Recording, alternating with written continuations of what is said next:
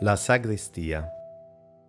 Gli armadi in radica di noce e acero, datati 1686, sono opera di Fra Stefano, esperto intagliatore, converso alla certosa di Trisulti, e custodivano non solo i paramenti sacri, ma anche moltissimi pezzi di argenteria. Nelle certose è consuetudine percepire l'influenza di culture diverse conseguenza sia dei continui scambi dei priori e dei padri tra le certose, e all'obbligo dei priori di adunarsi ogni due anni in occasione del capitolo generale presso la certosa madre a Grenoble.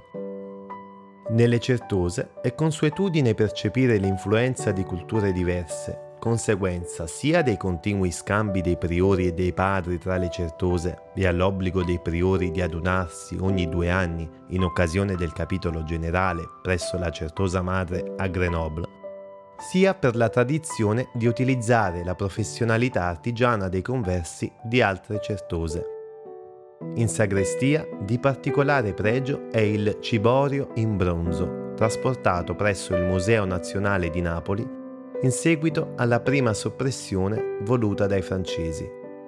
Questo ciborio era parte integrante dell'altare maggiore cinquecentesco della chiesa. In occasione della ristrutturazione barocca, cui la chiesa fu sottoposta, fu trasferito qui, dove lo vide e lo descrisse nei minimi particolari il Salmon, studioso straniero autorizzato dalla Santa Sede a visitare il complesso monastico in occasione del Grand Tour nel 1763. Nelle formelle sono raffigurati episodi della Passione.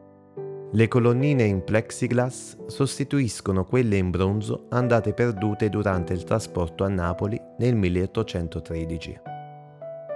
Per le somiglianze al linguaggio artistico di Michelangelo Buonarroti è stato attribuito ad un suo allievo, Jacopo del Duca.